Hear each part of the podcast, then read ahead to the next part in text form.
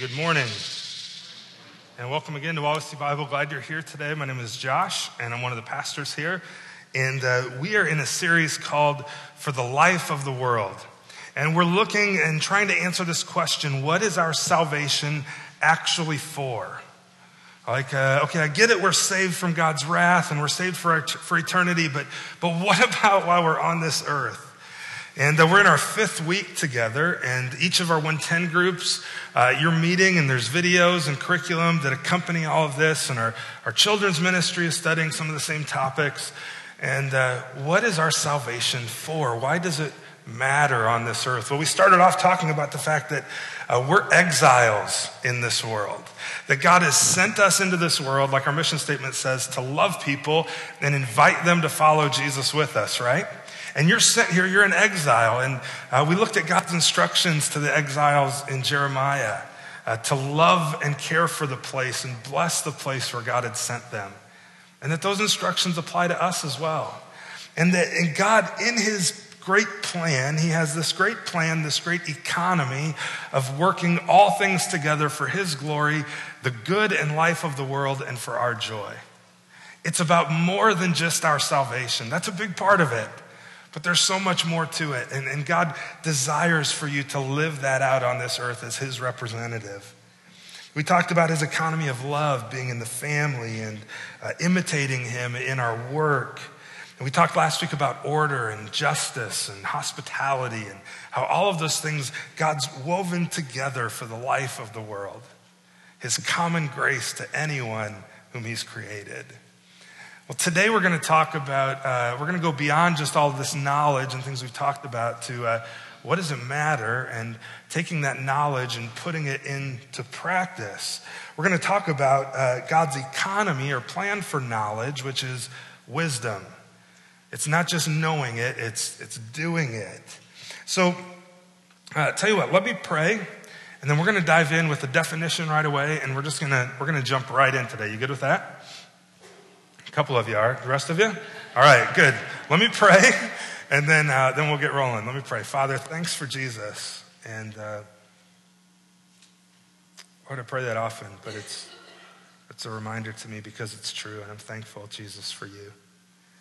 Because apart from you, we have no hope. Apart from you um, and your goodness and your grace to us, this is all a waste of time. So thank you for Jesus.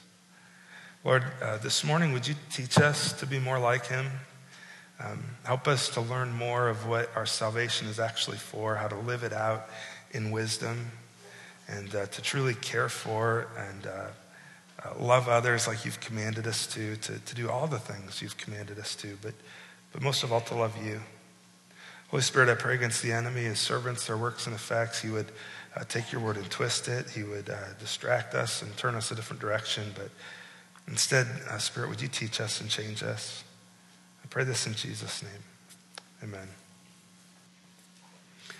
Well, let's get a definition on the table right away this morning. What is wisdom? What is wisdom? Well, uh, wisdom is knowledge rightly applied. It's knowledge that's rightly applied. It's not just knowing what's right, it's, it's actually doing it and putting it into action. So, why, why do we stop this week to look at wisdom? Well, here's the deal you, you can study God's word uh, for a lifetime, for decades. We can study this topic of what's our salvation for for weeks on end. But uh, if it doesn't result in action in our lives, who cares? We're just puffed up with knowledge. And there's no wisdom in that. Wisdom is when I actually put it into action. Last summer, we studied the book of James, and I, I, used the same definition of wisdom that wisdom is knowledge rightly applied. And I contended that for James, uh, wisdom is actually faith rightly lived out. Like his, his understanding of wisdom is faith that's rightly lived out. He says, faith without what? Works is dead. Faith without works is dead. And, and for James, he said it's faith that's rightly lived out. That's wisdom. Well, I would contend that he got this idea from his big brother. Did you know that Jesus, or James' big brother was Jesus? Uh, his half brother was Jesus. And Jesus wrapped up his Sermon on the Mount with this metaphor. He, uh, I, kind of paraphrased it to you earlier during the worship set, but let me, let me read to you from Matthew chapter 7. He wraps up his Sermon on the Mount by saying, Everyone then who hears these words of mine and does them will be like a wise man who built his house on the rock. And the rain fell, and the floods came, and the winds blew, and they beat on that house, but it did not fall, because it had been founded on the rock. And everyone who hears these words of mine and does not do them will be like a foolish man who built his house on the sand. And the rain fell, and the floods came, and the winds blew and beat against that house, and it fell, and great was the fall of it. Well, we're talking about godly wisdom today, and I think uh, Jesus wraps up his Sermon on the Mount by telling us what godly wisdom looks like. It's taking what he said and, and putting it into practice. But uh, notice how it starts. Look at, look at verse 24. Everyone then who uh, hears these words of mine. See, godly wisdom, wisdom begins with hearing the word. It begins with hearing the word. Everyone, he says, who hears these words of mine, if, if it, it, it, does begin with knowledge. Like if, if, you don't, if you don't hear God's word, if you don't uh, get it into your head, if you don't uh, study what it says, if you don't have the knowledge of the truth, then how would you ever be able to live it out? So knowledge is a key part of it. it it's a really key part. Whoever hears these words, you know, wisdom always begins and ends with God. So we got to position ourselves in a place of listening to God's word. So, just you by being here this morning and sitting under the teaching of God's word, uh, you're, you're, you're doing this first part. That's good. You're on that first step to wisdom of, of hearing his word. But um, when, when Jesus talks about hearing, I, he's not talking about it simply in the sense of, of, of, of, hearing like these audible vibrations off of my vocal cords out of the speakers or, or somebody else reading it. Or he's, he's not talking about just hearing sound. Jesus often in his parables, he would say, uh, uh, So whoever has ears to hear, let him hear. And, and his whole thing was whoever uh, has ears to hear, let him, let him listen. Let him, let him lean in and really pay attention to what I just said. So when Jesus talks about whoever hears these words of mine, he's not talking about just, you know, you turn on the noise and hear the noise, but you're, you're, you're listening. I wonder, do, do you make an effort to genuinely listen to God's word and what he would say? Do you have ears to hear? Do you have ears to hear? Being willing to listen can be hard, can't it? And uh, sometimes in our, in our flesh, our, our, minds can go in and out at different times. And other times, just in our flesh, we have some of these, uh, we, we just have some obstacles in our heart or in, in our lives, uh, something that's blocking us really from hearing and listening to God's word. Maybe it's an attitude of our heart, or it's, it's sin, or it's the way somebody else has sinned against us. And, and it can be really hard sometimes to lean in and listen. I, just kind of as a humorous uh, anecdote to this, I was. I get together with a group of other pastors from the Chicago area, and they're all at churches that are uh, a good size bigger than ours. And so I'm able to learn a lot from them because they've, they've been down the road where where we're headed, and uh, it's just it's a good thing for me. I can learn a lot. But one of them, he was talking about the fact that we were just kind of telling how things were going, and he said, "Yeah, a couple weeks ago, I had this guy come up to me after the service, and he said, Pastor, great message. Thanks so much for what you said." And then he went on to repeat back to him something that he heard him say. And uh, this guy, his name was Brad. He goes, uh, "Wow, that's great. I'm really glad the Lord spoke to you that way." But then, the, and then the guy left, and then he told us though. He said, "I never said a word that guy told me." Like I went back through my notes, I listened to I never said anything even close to what he said he heard. There's no way he was listening. His mind was totally somewhere else. And I'm, I'm glad that God worked and, and worked in his heart, but man, that was not at all what I said. Not at all what the message was about. L- listening can be hard. Isn't that true? But Jesus says, whoever hears these words, I wonder, do you have ears to hear? Well, the writer of Proverbs uh, in chapter 9, verse 10, says this He says, The fear of the Lord is the beginning of wisdom. Wait a second, Josh, that's opposite of what you, is that what you just said? You said hearing the word is the beginning. Well, the, the scripture says that the fear of the Lord is the beginning of wisdom, and the knowledge of the Holy One is insight. Knowledge of God. See, when we're talking about hearing God's word, I'm talking about having knowledge of who God is. knowing the truth of who he is, knowing the teaching of Jesus. Um, I wonder if the first source of wisdom is fearing God and if it's hearing his word, if, maybe we should do that today. Maybe we should just stop and pull back a second and, and think about how great and awesome our God is. Because if we're really going to be people who live with wisdom in the world, who, who bring life to the world by, by living lives of wisdom in our home, at our work, in our ministry, uh, we ought to have a, a reverent fear of God because the fear of the Lord is the beginning of wisdom, and we need to know it. So, uh, do you have a Bible?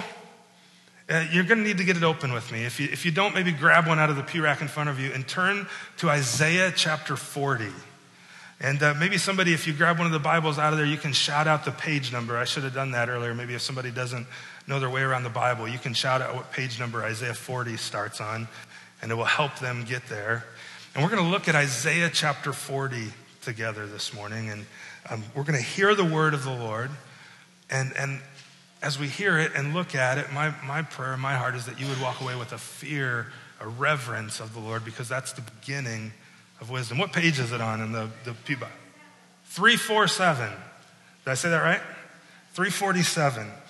So, Isaiah chapter 40 is maybe one of, uh, in my opinion, the most powerful chapters in the Bible speaking of the awesomeness of our God and the grandeur of who he is. It's, it's one of the one of the greatest chapters ever penned on, on God's uh, magnificent glory. Uh, look at verse 3, just start in verse 3 there. He says, A voice cries, In the wilderness, prepare the way of the Lord. Make straight in the desert a highway for our God.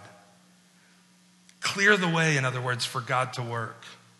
I talked about that. Sometimes, maybe one of the biggest things that keeps us from hearing the Word of God and from having a great fear and reverence for Him is simply having things that are blocking the way of the Lord in our hearts and in our lives. Um, there's obstacles. Sometimes it's circumstances. Sometimes it's problems I'm facing or you're facing. Sometimes it's other people is the hindrance and is the obstacle. Other times, guess who the problem is? Me, you.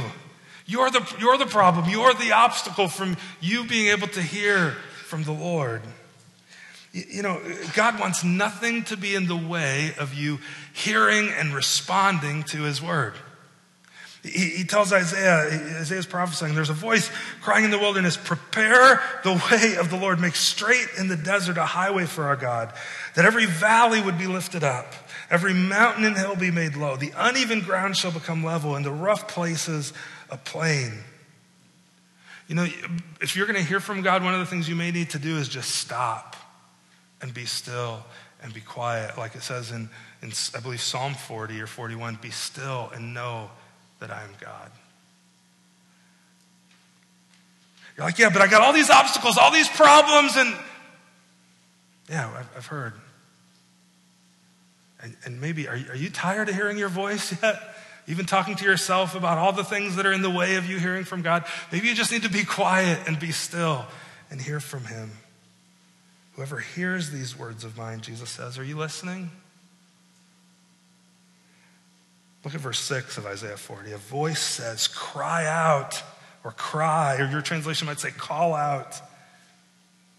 God tells Isaiah to call out, and Isaiah look at him. He's like, "Well, what, do, I, what do I say? What do I say? What, what, what do you want me to say, Lord? How, how can I describe you?" Verse 5 had just talked about his glory, and he's, he's like, How can I describe you? Uh, I'll be honest with you, as a pastor, as somebody has to get up and preach God's word, I feel this a lot throughout the week, especially when I hit like Friday and Saturday, and maybe I'm unsettled on exactly. And, and it's like, who would, who would want to come hear me and what I have to say? I have nothing to say. Why in the world? Uh, well, uh, Isaiah answers my question. He says, All flesh is grass. He affirms what I'm feeling that all, all, all, its beauty is like the flower of the field. The grass withers, the flower fades when the breath of the Lord blows on it, and surely the people are grass. The grass withers, the flower fades, verse 8, but the word of our God will stand forever. There's my answer, right? It's not, it's not about me, it's about His Word. And wisdom begins with hearing His Word. It begins with hearing a word from the Lord. So let's see what Isaiah goes on here. After we've prepared the way, you move those obstacles, you be still before God. See what Isaiah says about him. Check out verse 10. Behold, the Lord God comes with might, and his arm rules for him. Behold, his reward is with him, and his recompense before him. Maybe that's your understanding of God. Verse 10 talks about this God who is of, of great power and great might and to be greatly feared. And, and uh, he's coming uh, with, with his wages, with, with your wages, with his recompense for sin. And this strong arm, like, like listen, get, get it right. And he comes in power, right? Demanding holiness and righteousness and justice. But look, um, look at verse 11. There's another description of him. He will tend his flock, though, like a shepherd. He will gather the lambs in his arms. He will carry them in his bosom and gently lead those that are with the young. So we've got two descriptions of God. We've got one where he's uh, has this arm of awesome might and power, and then uh, with, with an arm of tenderness and mercy and love and grace and kindness to us. Never forget one without the other. Never forget his tenderness is because of his might. And, and never uh, be confused that in his might, he isn't also tender and caring for you. Isaiah is telling us these things about who he is. He's almighty and he's tender. Look at verse 12. Now, now check this out. Who has measured, he's describing God as the one who has measured the waters in the hollow of his hand. Do you got your hands on you today? You got them with you? I hope so. Take them and, and just hold them out in front of you for a second. Go ahead and cup them like this, and you don't need to look at me. You can just look at your hands. Um, I encourage you to do this. Look, look at your hands. When you, when you cup your hands like this, that, that spot you're looking at is the hollow of your hand. I wonder how much water could you hold in the hollow of your hand, the palm of your hand? Maybe a cup, maybe a little bit, and then um, now, now it says, listen, what, what does Isaiah say? You can just keep your hands like that. I'll read it to you. The one who has measured the waters in the hollow of his hand. In other words, the waters of the whole earth. Look how awesome God is. In God's hand, He holds all the waters of the oceans, the rivers, the lakes, the seas of the world. Just so you know, that's 912,500 cubic miles of water. So, in other words, a mile by a mile by a mile, 912,500 times. And God's like, yeah, I got it in my hand. Not a problem. Not a problem.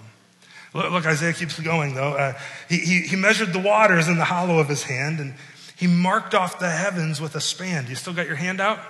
Uh, take it and go like this now, and, and just uh, Look, the, the, the, point from your pinky finger to the tip of your thumb is called the span of your hand.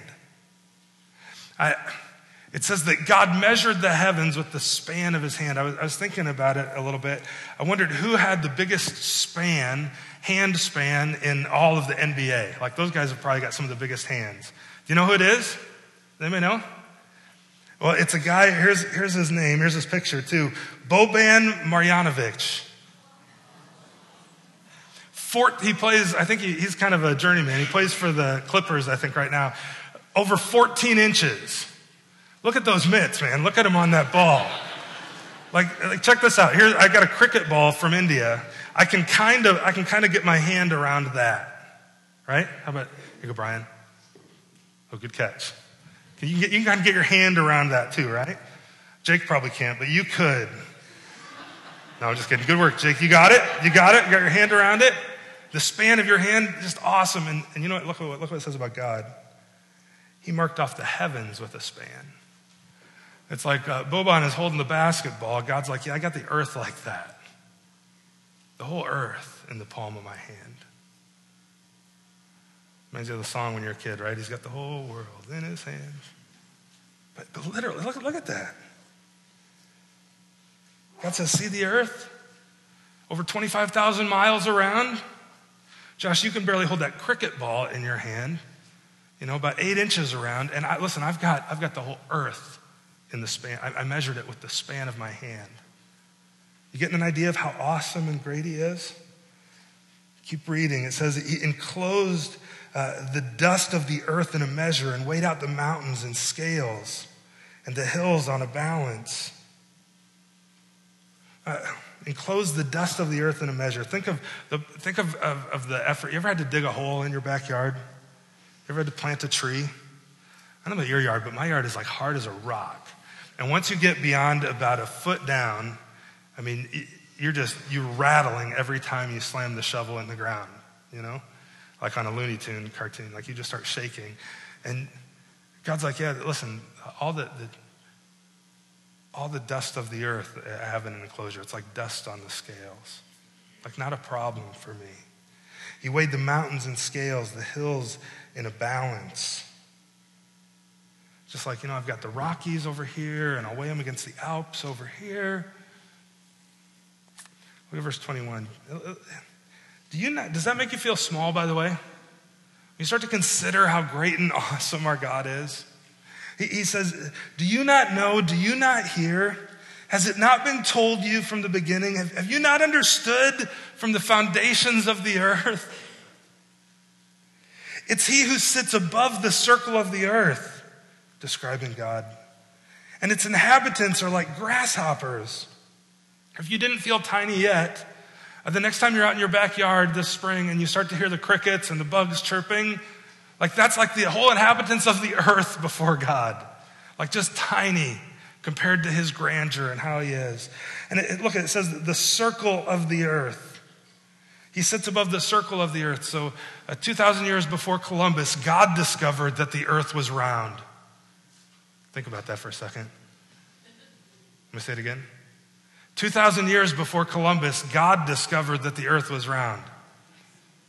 No, he made it round. Listen, God's, God's word isn't contradicted by science, right? I saw this article the other day that says, oh, Bible believing Christians, they think the earth is flat. Listen, God didn't make it flat, and the Bible doesn't teach it's flat. It's the circle, the circles are round, like in every geometry class I ever had.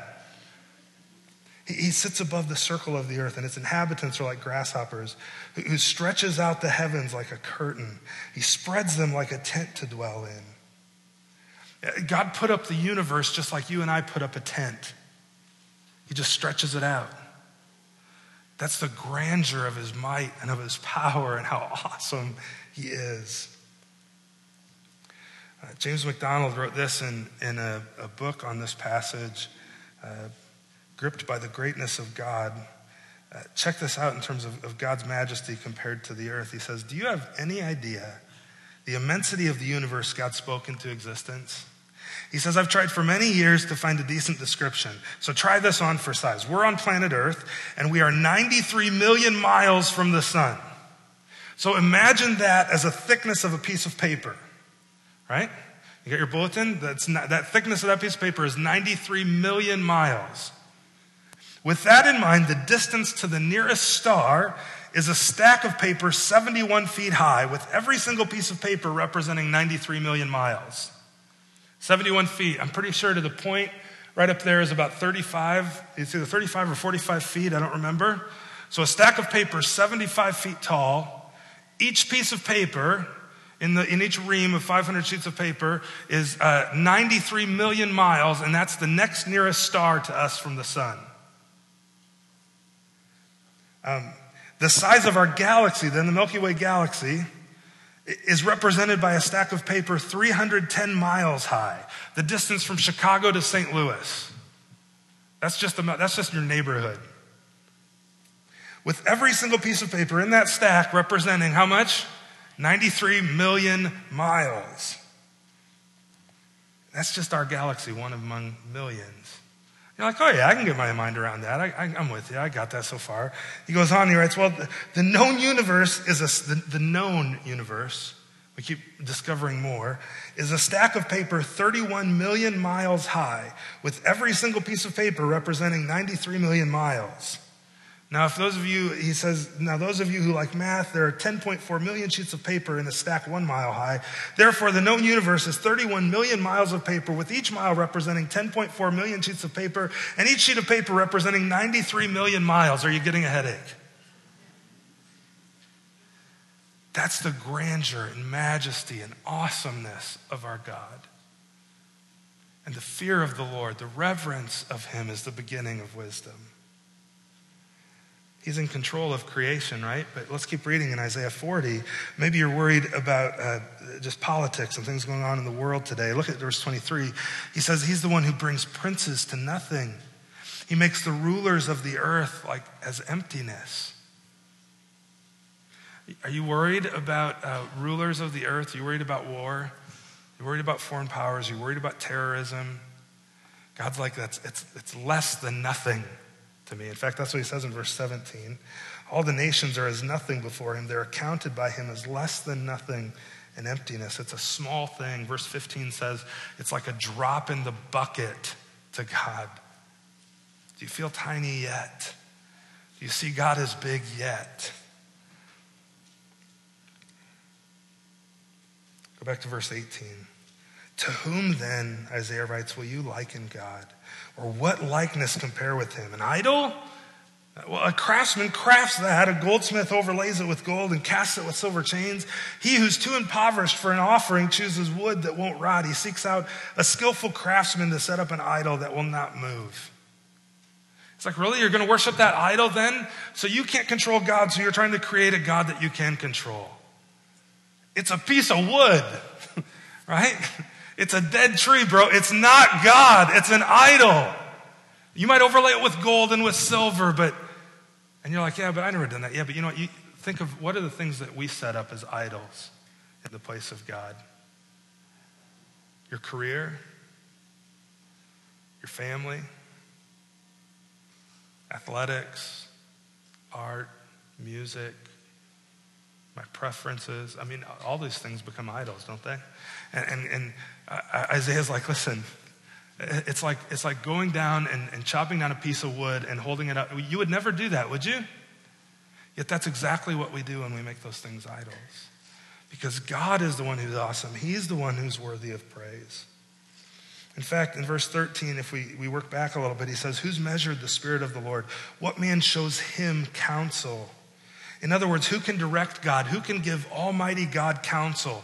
Who can give him wisdom? He's the source of wisdom. What's the answer? Who can? Who can? Who can give God wisdom? No one. I'll, I'll just read verse 14. You can answer uh, the right answer to each of these questions. Uh, whom did he, whom did God consult? Who made him understand? No one. Who taught him the path of justice? Who taught him knowledge? Who showed him the way of understanding? No one. Loved ones, I, am going through this because in Isaiah, he tells us that, that God is awesome. He is greatly to be feared and, and revered. And, and in, in reality, compared to him, we are, we are just tiny. And the truth of the matter is, he doesn't need you, and he doesn't need me. Now, that might make you feel bad about yourself, and I understand if it does, but that's not even the point. The point is then in his love for you, it's not because of anything good about you. It's all because he's good. It's all because he chose to love you. This awesome and incredible and almighty God knows the details of your life and he cares about you, not because you're good, but because he is. Stop and rest and think about that. That's the beginning of wisdom to have a fear and a knowledge of the Lord. Knowledge of the Holy One brings insight, Proverbs tells us. He doesn't need you or me, He chooses us. In fact, in verses 27 and 28 of chapter 40, he addresses that issue. You know, like, why, why, do, why do you say my way is hidden from the Lord? Like, he just doesn't care then, does he, right? No, he goes, haven't you, haven't you known, haven't you heard? The Lord is the everlasting God the creator of the ends of the earth. He doesn't faint, he doesn't grow weary. His understanding is unsearchable. And then look at his tenderness and goodness in 29 through 31. He gives power to the faint. And to him who has no might, he increases strength. Even youths will faint and be weary, and young men shall fall exhausted. But they who wait for the Lord shall renew their strength. They shall mount up like wings, uh, with wings like eagles. They shall run and not be weary. They shall walk and not faint. Here's the point God is awesome. And wisdom begins with, with knowing who He is, knowing and hearing his word. And what's incredible is this awesome God says, Hey, do you want wisdom? I mean, who wouldn't want wisdom from, from that God, right? Guess what he says? Ask me. In James 1, verse 5, if anyone you la- if any of you among you lacks wisdom, ask of God who gives generously without reproach. Maybe you need to get alone this week with God and rediscover the awesomeness of your God. Turn off the cell phone, shut down the computer, a pad of paper, a pen, and a paper Bible, and you just get alone with Him and look at His Word and, and be struck with the awesomeness of your God. That's the beginning of wisdom. That's the beginning of knowing how to live. It's being struck and gripped with the awesomeness of who God is. And it begins with hearing his word. Romans 10 17, Paul says that faith comes from hearing, and hearing through the word of Christ. James tells us in chapter 1, verse 21, to put away all filthiness and wickedness and receive with meekness the, the implanted word. But he doesn't stop there. He goes on and he says, then to be, we've quoted this already, to be doers of the word, not just hearers only. See, so if, if wisdom uh, begins with hearing God's word, there's more to it than that. It goes on because wisdom also means then doing what you know. Doing what you know. Strive to attain knowledge, right? Knowledge of the Holy One is insight. Fear of the Lord is the beginning of wisdom, Proverbs 9:10. But don't stop there with just that head knowledge. Wisdom is when I do what I know. When I do what I know. Uh, listen, this is what Jesus says. Let's go back to our passage in Matthew. Everyone, he says, then who hears these words of mine and does them, and does them, will be like a wise man who built his house on the rock. His little brother James in chapter 3 said in verse 13, Who's wise and understanding among you? By his good conduct, let him show his works in the meekness of wisdom. True wisdom is knowledge. It's not just knowledge, it's knowledge that is rightly applied. It's knowledge that's rightly applied. Uh, when Jesus was confronted, um, uh, his, his mothers and brothers come to show up and, and grab him in the midst of his ministry. They think he's gone a little crazy. And uh, they're like, hey, Jesus, your mom and your brothers are here. And he's like, uh, who are my mothers and brothers? Who are my mother and brothers? It's, it's those who hear my word and who does my word. Those who hear the word of God and do it. And then at one point in Luke 11, a, a, woman in the crowd raised her voice and yelled to him. She said, Blessed is the womb that bore you and the breast at which you nursed. But, but Jesus replied, He said, Blessed rather are those who hear the word of God and keep it. Wisdom is when I, I do what God wants me to do, when I put that knowledge into practice. So think about this series so far, right? About uh, we're, we're, exiles, and God has an economy for love in our in our families and in our homes, and and there's uh, we're, we're, to imitate Him in our work, and we're to to do justice and love mercy and walk humbly with our God and show hospitality to those who are strangers among us, and that's all great to know all that, but are we doing it? That's wisdom.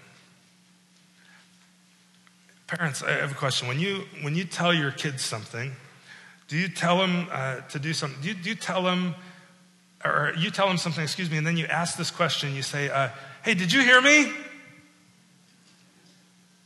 Are, now, are you asking, Did they hear what you said?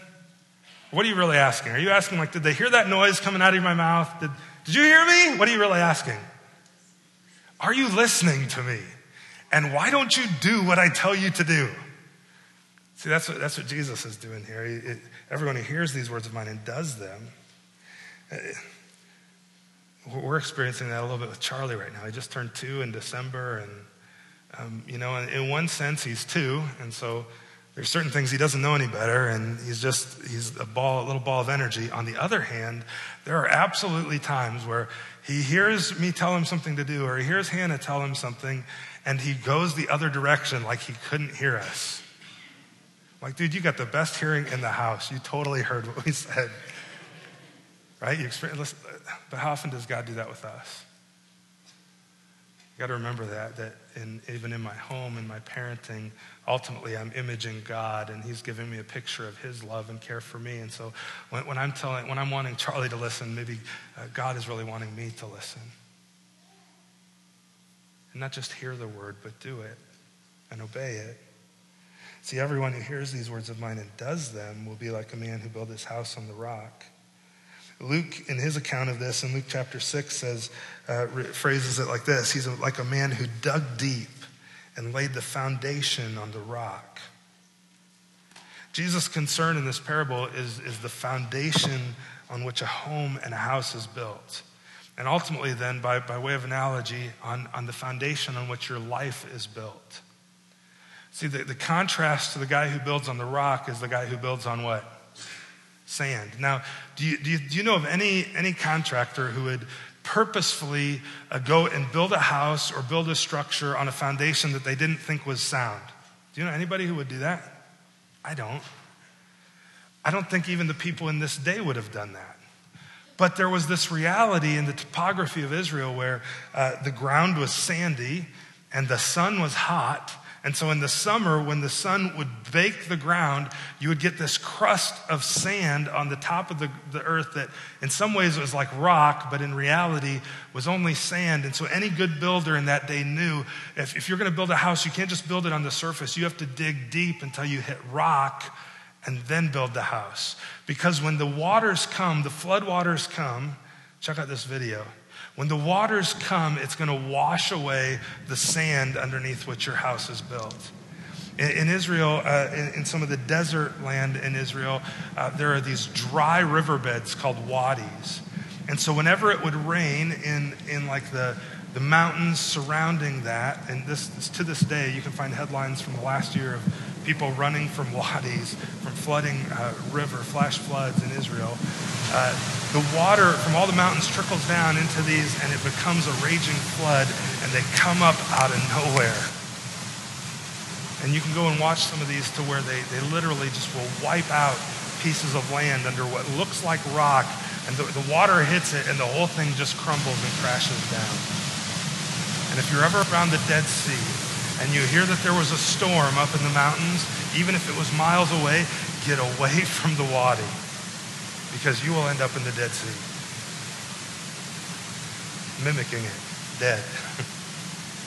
right? See, he says the rain fell, the floods came, the winds blew, they beat on that house and it didn't fall. Why? Because the builders had dug deep and it was founded on the rock. Jesus says if you want your life to be founded on the rock, so that uh, you, you need to not just hear what I say, but do what I say. And by the way, that begins with repentance, with turning and saving faith to Him. Going to church doesn't make you a Christian. You can spend your entire life in church and still spend eternity in hell if you haven't repented of your sin and trusted Jesus. See, what's the foundation of your life? Are you, you hearing his word and doing it? Because the reality is that during your life in exile, the winds are going to come, the floods are going to hit, the rains are going to fall, and it's going to be hard. Anybody who's lived more than about 20 minutes knows that. I mean, I could go, I could go back and recount some of the things in Hannah and I's life over the last couple years, uh, personally in our home and, and, and, and things with work, with church, with with all kinds of stuff that, that listen, the house was wobbling in my life. And it was a test to say, what, Josh, what's built on rock and what's built on sand? And sometimes you realize, oh, that was sand, but thankfully I, I still have a foundation. And God will do that to test you. But it's a lot better to know that ahead of time before the floodwaters come and especially before the flood of God's judgment comes. Because there's coming a day where the flood of his judgment will come and no one will stand except for those who have put their faith in Jesus Christ. And Revelation tells us, in fact, that he will make them stand.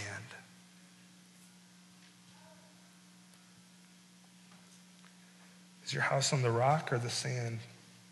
Thinking of foundations, I was researching skyscrapers this week. wondered how to, what kind of foundation does a skyscraper have? The largest skyscraper in the world is the Burj Khalifa in Dubai. I've got had an email and some pictures from Mariah, who's uh, Mariah sings on our worship team, and she's in uh, South Africa now for a couple months on a missions trip. And on their way, they went to Dubai and they got to go to the top of this skyscraper. It was pretty cool. And uh, but do you know how it's the tallest one in the world right now? There's going to be a bigger one that's a kilometer high in Saudi Arabia in a couple years, but they're still building it. But the foundations, you know what the foundations are like under this building? They have a slab that's, that's down in the earth that's uh, about three to four meters thick of concrete underneath the whole building, a little bigger than the slab under my house. And uh, then there's these, uh, these columns that are bored down 50 to 100 and more feet down to bedrock all over underneath this foundation that, that go down, down, down, down, down, and they're filled with concrete and steel to form the foundation of this building. The Sears Tower has, uh, has like a 100 foot foundation, and then below that, 100 foot columns, and below those, more columns that go even deeper into bedrock to form a foundation. What, what's your foundation? As we sang already, on, uh, is, it, is it on Christ the solid rock you stand? All other ground is sinking sand. See, everyone, Jesus says, who hears these words of mine and does not do them will be like a foolish man who built his house on the sand. You, you, may, you may think you're on solid ground, but if you haven't repented and trusted Jesus, I'm telling you, you're not. And the rain fell, and the floods came, and the winds blew, and they beat against that house, and it fell, and great was the fall of it.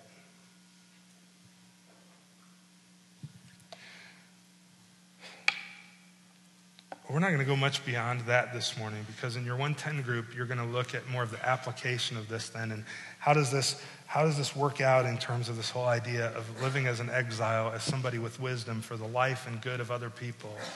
But the first thing for you to examine is simply uh, is your foundation on Jesus Christ. And then once that's the case and you're doing what he says, you're hearing his word, you're putting it into action. I'll just end with this point and we'll look at 2 Peter and then we'll call it a morning and you'll explore this more in your 110 group. But uh, rightly acquiring and applying knowledge, in other words, wisdom, what it does, guys, is it enables you to love and serve people in an increasing way. If you live with wisdom, think of each arena of your life living with wisdom. What, what ultimately, what that does is obviously it, it honors God, it brings blessing to you, but it allows you to serve and bless others in an increasing way. You'll be like the wise man who built his house on the rock. You'll exhibit God's wisdom and be fortified in his power. He's building a foundation in your life as you obey him, and, and that foundation will allow you to flourish and, and, and rise and be tall and strong uh, to bless others. 2 Peter 1 3 through 8. We'll read this and um, then we'll, we'll wrap up this morning. He says, he writes, His divine power, Jesus' divine power, is granted to us all things that pertain to life and godliness. You want to know how to live? Peter tells us that, that, that Jesus has given you in, in his word everything you need for life and godliness. Wisdom begins with hearing that word and then putting it into practice through look through the knowledge of him who called us to his own glory and excellence by which he has granted to us his precious and very great promises so that through them you may become partakers of the divine nature having escaped from the corruption that's in the world because of sinful desire so for this reason make every effort to supplement your faith with virtue and virtue with knowledge and knowledge with self control, and self control with steadfastness, and steadfastness with godliness, and godliness with brotherly affection, and brotherly affection with love. For if these qualities are yours and are increasing, they keep you from being ineffective or unfruitful in the knowledge of our Lord Jesus Christ. If you're increasing in knowledge and you're increasing in wisdom, putting that knowledge into practice, it will keep you from being unfruitful in ministry in the world and it will bring glory to God and good to others and joy to you. Amen? Listen, if you're not in a 110 group, I'd encourage you in your bulletin under uh, the 110 homework, there's a, there's a website with a link to some videos and a password you can put in. And there's videos each week uh, that kind of supplement what we're teaching on Sunday mornings. And uh, those questions in your bulletin go along with that video. But with that, let me pray. Uh, then we'll take our offering and we'll sing together and call it a morning. Father, thank you for Jesus. And uh, Lord, thank you that you, you give us wisdom when we ask for it. So, Lord, I pray that this morning and ask for that for myself and for our church today. You tell us in your word that if any of us are lacking wisdom, and the truth is we all lack wisdom, um, to ask of you and that you'll give it to us without reproach. You're, you're the one who gives wisdom, and you yourself are wisdom. So help us, Lord, to continue to hear and to study your word. I pray for, uh, for each of us. Give us, um, give us the time, give us the discipline to just spend time alone with you this week, to, to, to sit in awe of who you are, in, in reverence of your majesty and your glory. And then, Lord, help us to put into practice what we know you would have for us and what you would know we know you would have us to do. And Father, might you take that then and use it uh, in our lives and in the life of our church and in our community for the good and service of others. Lord, we love you. We thank you for Jesus. We pray all of this through him. Amen.